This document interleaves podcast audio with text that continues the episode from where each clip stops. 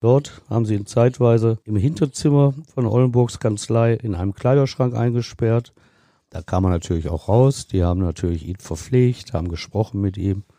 Aber es war natürlich ein Martyrium für den Theo Albrecht. 17 Tage sollte es dauern.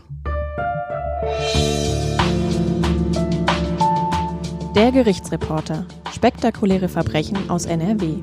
Ein Podcast der WAZ, WP, NRZ und WR. Hallo und willkommen zu einer neuen Podcast-Folge. Stefan Wette ist seit gut 35 Jahren Gerichtsreporter für die Funke Mediengruppe und erzählt uns hier von außergewöhnlichen Kriminalfällen aus der Region. Hallo Stefan. Hallo Brinja. Du erzählst uns heute eine Geschichte aus Essen, die Geschichte der Albrecht-Entführer. Albrecht, das sind die Brüder Theo und Karl, die Gründer der Aldi-Discounter. 1971 wird Theo entführt von einem Düsseldorfer Rechtsanwalt und seinem Mandanten.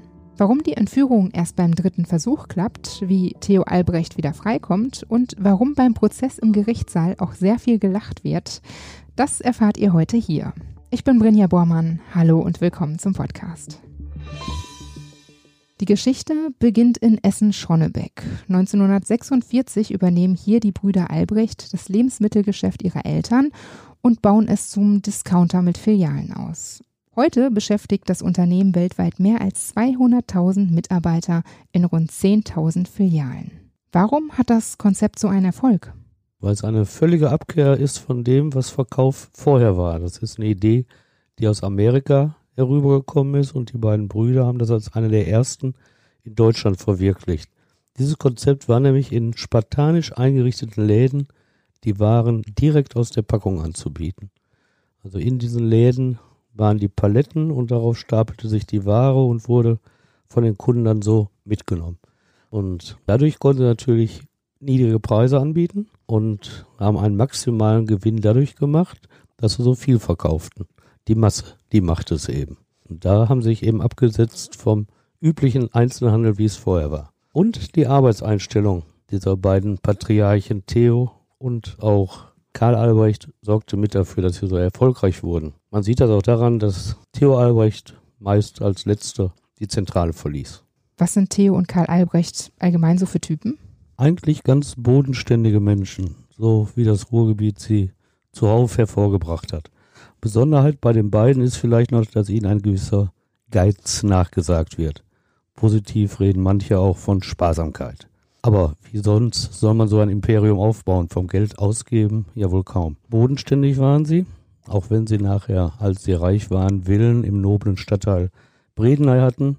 Aber eine Frau, die im Privathaushalt eines der Aldi-Gründer arbeitete, die hat meiner Mutter mal erzählt, was für einfache Leute das seien.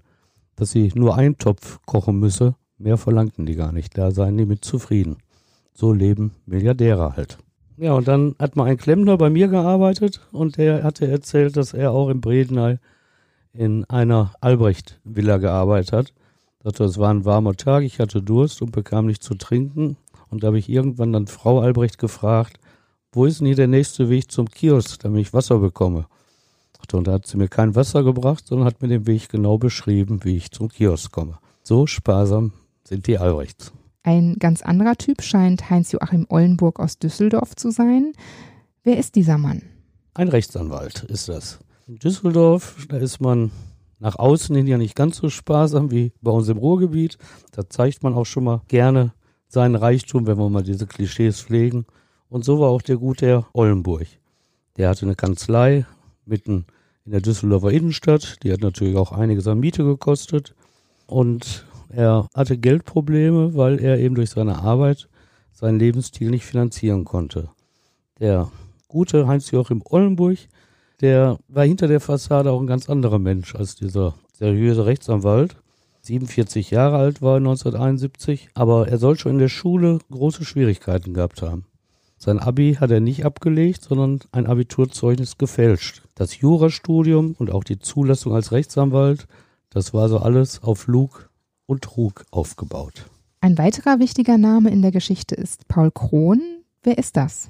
Das ist der Mandant von Heinz-Joachim Ollenburg. Und Der hatte nicht das Laster von Ollenburg geteilt, der viel Geld auch in Spielcasinos verjubelt hat. Aber der Paul Krohn, der brauchte auch immer Geld, auch für seine Familie. Der war damals ein bisschen jünger, 39 Jahre alt.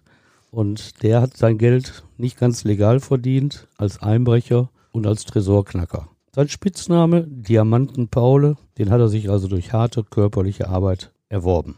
Und die beiden, die haben eine Gemeinschaft gebildet. Diamanten Paule, der hat das nachher erzählt, dass es eine sehr ungleiche Gemeinschaft gewesen sei. Denn wenn er zum Beispiel mal wieder im Knast war, dann hat er seine Beute vorher bei Ollenburg deponiert und als er wieder freikam, da hatte der das Geld schon längst ausgegeben.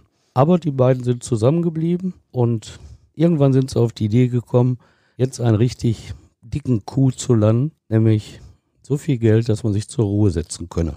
Wie werden die beiden denn auf Theo Albrecht aufmerksam? Durchs Lesen. Die haben sich also überlegt, wie können wir an so viel Geld auf einmal kommen und haben sich gedacht, Entführung ist das Einfachste. Und es muss natürlich eine reiche Person sein. Und dann hat der Ollenburg Bücher gelesen. Heute lesen wir ja auch manchmal die Liste der weltweit reichsten Männer und Frauen. Und sowas gab es in den 70er Jahren auch schon. Das eine Buch hieß Männer, Mächte, Monopole. Das andere hieß Die Reichen und die Superreichen in Deutschland. Und in beiden tauchte Theo Albrecht als Multimillionär auf. Und von Düsseldorf weit entfernt ist Essen ja auch nicht. Ollenburg plant also, eine reiche Person zu entführen. Kann er das in Ruhe planen oder drängt da die Zeit?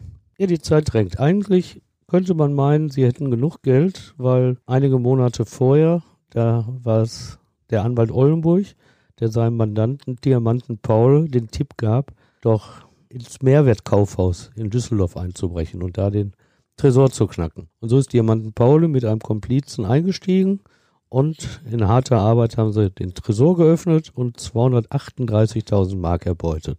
Damals wirklich viel Geld.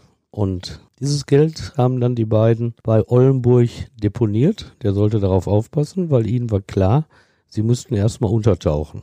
Der Paul Krohn hat das später im Prozess so schön gesagt, es sei klar gewesen, dass die Polizei sofort auf ihn kommen würde, denn für Bankeinbrüche war ich bei denen ja bekannt, für Tresoreinbrüche. Das war sein Markenzeichen. Und als sie dann wieder da waren nach einigen Monaten, da hatte Oldenburg schon das ganze Geld verbraucht und deshalb drängte die Zeit. Neues Geld musste her. Weiß man, wo das Geld hin ist, was er damit gekauft hat?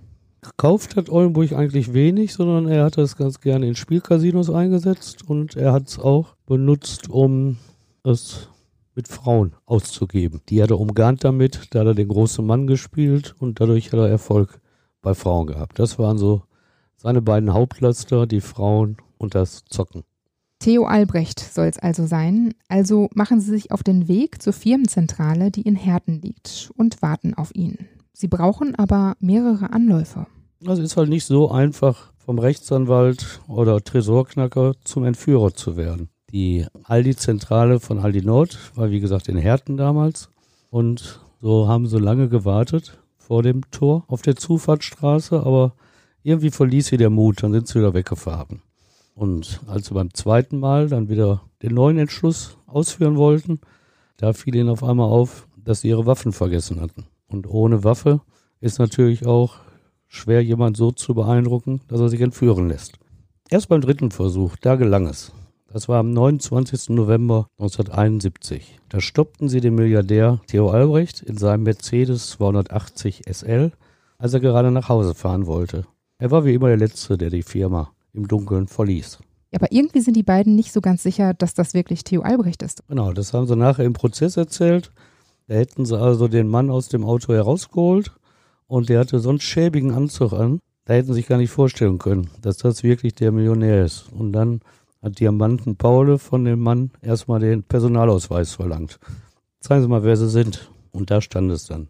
Theo Albrecht, geboren am 28. März 1922 in Essen. Jetzt haben Sie ihn entführt. Wohin fahren Sie mit ihm? Nach Düsseldorf, in die Innenstadt, in die Kanzlei von Rechtsanwalt Ollenburg und dort haben sie ihn zeitweise im Hinterzimmer von Ollenburgs Kanzlei in einem Kleiderschrank eingesperrt. Da kam er natürlich auch raus. Die haben natürlich ihn verpflegt, haben gesprochen mit ihm. Aber es war natürlich ein Martyrium für den Theo Albrecht. 17 Tage sollte es dauern. Im Essener Polizeipräsidium, da beginnt laut des Behördenleiters Hans Kirchhoff die größte Fahndung der Bundesrepublik Deutschland. 164 Beamte setzt er ein. Die Entführer, die melden sich sogar ganz von allein. Genau, weil die ja irgendwie ans Geld kommen wollen. Und per Brief und Telefon melden sich zunächst bei der Ehefrau von Theo Albrecht und wollen verhandeln über den Ablauf der Lösegeldübergabe und haben auch schon die Summe mitgeteilt. Es sollen sieben Millionen Mark, umgerechnet dreieinhalb Millionen Euro, sein, die Familie Albrecht ihnen geben soll, damit der Theo wieder freikommt. Wer soll denn das Lösegeld überbringen? Das ist ja das Problem bei jeder Entführung, dass du das alles im Geheimen machen kannst, aber wenn das Lösegeld zu dir kommen soll, ist die Gelegenheit für die Polizei, dich zu erwischen. Und in dem Fall hat sich dann der Ruhrbischof, der katholische Ruhrbischof Franz Hengsbach vom Bistum Essen bereit erklärt, unter Wahrung seines Beichtgeheimnisses das Geld zu überbringen. Und so ist dann der Franz Hengsbach mit dem Auto zum Übergabeort in der Nähe des Breitscheider Kreuzes gefahren am 16. Dezember, hatte in dem Koffer die sieben Millionen Mark und hat die dann den beiden überreicht. Und wie vereinbart hat er dann den Theo Albrecht bekommen und hat den erstmal, das hatte er zugesagt, für eine Nacht mit zu sich nach Hause, also in die Bischofsresidenz genommen, damit nicht sofort die Fahndung der Polizei losgehen konnte. Am 17. Dezember 1971, da durfte dann Theo Albrecht endlich zu seiner Familie und die Polizei hat ihn auch der Öffentlichkeit präsentiert. Nach der Entführung zieht sich Theo Albrecht komplett aus der Öffentlichkeit zurück. Warum? Weil er Angst hatte. Ganz schreckliche Angst. Es gibt Fotos bei dieser Pressekonferenz der Polizei. Da hat er sich auch fotografieren lassen. Und danach gibt es, glaube ich, ein Foto in der Öffentlichkeit, das mal irgendeiner mit dem Teleobjektiv aufgenommen hat. Aber er ist richtig abgetaucht. In der Firma war er natürlich noch präsent, hat die auch gelenkt, aber die Öffentlichkeit mied er. Er hatte Angst vor einer neuen Entführung. Und vor etwa 25 Jahren hatte ich in der Watz eine Serie über berühmte Kriminalfälle geschrieben. Und nachdem zwei Folgen erschienen waren, da rief der Watz-Geschäftsführer Günter Gottkamp an und sagte, er könne sich ja denken, dass demnächst auch mal die Albrecht-Entführung drankomme. Und er wolle mich darauf hinweisen, Theo Albrecht sei sein Nachbar im Bredeney und ein solcher Artikel würde dessen Angst wieder gewaltig verstärken. Ob wir nicht darauf verzichten könnten, hat er wirklich freundlich angefragt. Der lebt jetzt schon wie ein Gefangener in seinem Haus, so wie man es keinem wünschen möchte. Naja, und dieser Bitte haben wir dann natürlich zu Lebzeiten Albrechts auch entsprochen. 10.000 Überstunden hat die Sonderkommission der Polizei geleistet, um Theo Albrecht da wieder rauszuholen. Er bedankt sich ja auch bei der Polizei. Wie macht er das? Ja, da hat er seinen Geiz mal unterdrückt. Direkt nach der Entführung hat er sich nämlich nicht lumpen lassen und spendierte 120 Flaschen Sekt, zwei Fässer Bier und zwölf Flaschen Schnaps. Sind die aus dem eigenen Aldi-Sortiment? Ich nehme an, das wird es gewesen sein. Auf einer Palette angeliefert. Jetzt ist zwar Theo Albrecht wieder frei, die Entführer, die sind aber noch auf freiem Fuß. Ja, aber nicht lange. Nach kurzer Zeit schnappt die Polizei Rechtsanwalt Ollenburg in Mexiko und Diamanten Paule, dem hätte ich eigentlich mehr zugetraut, der fällt in Deutschland auf, weil er mit einem 500-Markschein aus dem Geldkoffer bezahlt hat. Und damit war schon nach kurzer Zeit, also wenige Wochen waren das, waren die beiden dann hinter Schloss und Riegel. Am 10. Januar 1973, da beginnt der Prozess. Die Stimmung im Essener Landgericht ist eher untypisch für einen Prozess. Ja, man denkt ja immer, Gerichtsverfahren sind ganz seriös und gediegen und nur wenn Libanesen dabei sind, gibt's mal Bambule. Nein, nein, das ging früher auch hoch her. Also respektvoll und diszipliniert kann man nicht von reden. Da sind die Kameraleute und Fotografen sogar zu Beginn des Verfahrens, bevor offiziell eröffnet wurde, auf den Richtertisch geklettert, damit sie Fotos machen konnten von Heinz-Joachim Ollenburg und von Paul Krohn. Hinten war der Saal voll mit Zuhörern, die Öffentlichkeit war sehr interessiert und der Spiegelreporter damals, der fühlte sich erinnert, Zitat, an eine Hundertschaft seit Monaten hungernder Katzen, der zwei Mäuse vorgeführt werden. Die Zuhörer sind in seinen Augen nicht besser. Das Publikum drängt derart in den Saal, dass mancher den Einlass mit Schäden an der Kleidung bezahlt. Das also war der 10. Januar 1973 im ehrwürdigen Saal 101 des Essener Landgerichtes. Die Angeklagten, die erzählen ja sogar frei heraus von ihren Taten. Genau, und zwar mit einer gewissen rheinischen Gelassenheit und einem gewissen rheinischen Witz. Der Reporter berichtet damals von Lachsalven der Zuhörer und selbst das Gericht habe Mühe, das Gesicht zu wahren. Der damalige Vorsitzende der Strafkammer, der Klaus Wiegold, den habe ich noch kennengelernt. Der war nachher Präsident des Essen Amtsgerichtes und der hat mir auch oft erzählt, dass die Stimmung kaum zu bändigen war, wenn die beiden Angeklagten in ihrem rheinischen Singsang loslegten, von der Entführung zu sprechen. Zum Beispiel, der Kron sagte, der Ollenburg habe den Tipp gegeben, auch mal vorher zu einem Einbruch in ein Kaufhaus, wo es übrigens 238.000 Mark als Beute gegeben hatte. Und da sagte der Ollenburg, der hat gesagt, das ist ja Sünde, da nicht einzubrechen. Und Geld aus seinen Einbrüchen, sagt der Diamanten Paul, hätte er nie gezählt, weil das konnten wir am nächsten Tag in der Zeitung lesen. Und so ging das immer weiter. Die beiden, die widersprechen sich dann aber auch in ihren Aussagen. Ja, keiner nimmt ja gerne so die Hauptschuld auf sich. Und deshalb haben sie sich gegenseitig so die Führungsrolle zugeschoben. Haben immer gesagt, der andere war der Aktive, der hatte die Ideen. Ich wollte ja eigentlich gar nicht so, aber der hat mich gedrängt. Und der Diamant Paul sagte, er sei so untergeordnet gewesen. Denn dass er als Tresorknacker so einen Kontakt zu einem Rechtsanwalt hat, das, Zitat, das hebt doch das Selbstvertrauen, Herr Vorsitzender. Und Ollenburg sagt, der Anwalt, er sei von Kron gedrängt worden. Es sei damals auf Weihnachten zugegangen und Kron habe unbedingt Geld gebraucht, um zum Fest Fahrräder für seine Kinder kaufen zu können. Kron sagt aber, er habe nur 10.000 Mark von den insgesamt 7 Millionen bekommen. Ja, und das ist nie aufgeklärt worden. Nach der Festnahme hat der Rechtsanwalt Ollenburg direkt gesagt, wo er seinen Beuteanteil hat. Der ist dann auch zurückgegangen an Theo Albrecht. Und der Kron hat gesagt, der Ollenburg hat mir nur 10.000 Mark gegeben. Mehr habe ich nie gesehen. Und da ist dem Ollenburg im Prozess der Kragen geplatzt. Da sagt er, das ist ja bestechend, was du da erzählst. Hier das arme Lämpchen und dann der böse Rechtsanwalt. Aber so war es alles nicht. Was erzählt denn Ollenburg über Theo Albrecht?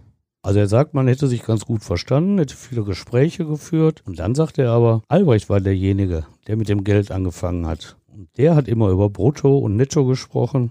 Und irgendwann hätten sich auf sieben Millionen Mark geeinigt. Da kann man seine Zweifel dran haben. Denn warum entführt man Menschen? Weil man Geld haben will. Also wird schon der Ollenburg angefangen haben. Und am zweiten Prozesstag hat er dann auch diese Version wieder zurückgenommen. Und hat eigentlich das bestätigt, dass Albrecht da das Opfer war. Am ersten Tag hat er noch gesagt, dass Albrecht so an Geld gedacht hat, Herr Richter, das war mir unsympathisch. Aber das hat ihm sicherlich keiner abgenommen im Gericht. Die Entführer werden für die Tat bestraft. Wie lautet denn das Urteil? Jeder der beiden bekommt achteinhalb Jahre Gefängnis, weil man nicht aufklären konnte, wer jetzt wirklich der Chef im Ring war. Bei den beiden wurde zugunsten des jeweiligen Angeklagten immer gesagt, dass der andere die Führungsrolle hatte. Theo Albrecht, der geriet nochmal in die Kritik, weil er hatte jetzt ja von den sieben Millionen Mark aus seinem Vermögen im Grunde dreieinhalb nicht wiederbekommen und hat dann versucht, das als Betriebsausgabe bei der Steuer geltend zu machen. Aber damit hat er beim Finanzamt und beim Finanzgericht Düsseldorf keinen Erfolg gehabt. Die sagten, da sind keine Betriebsausgaben.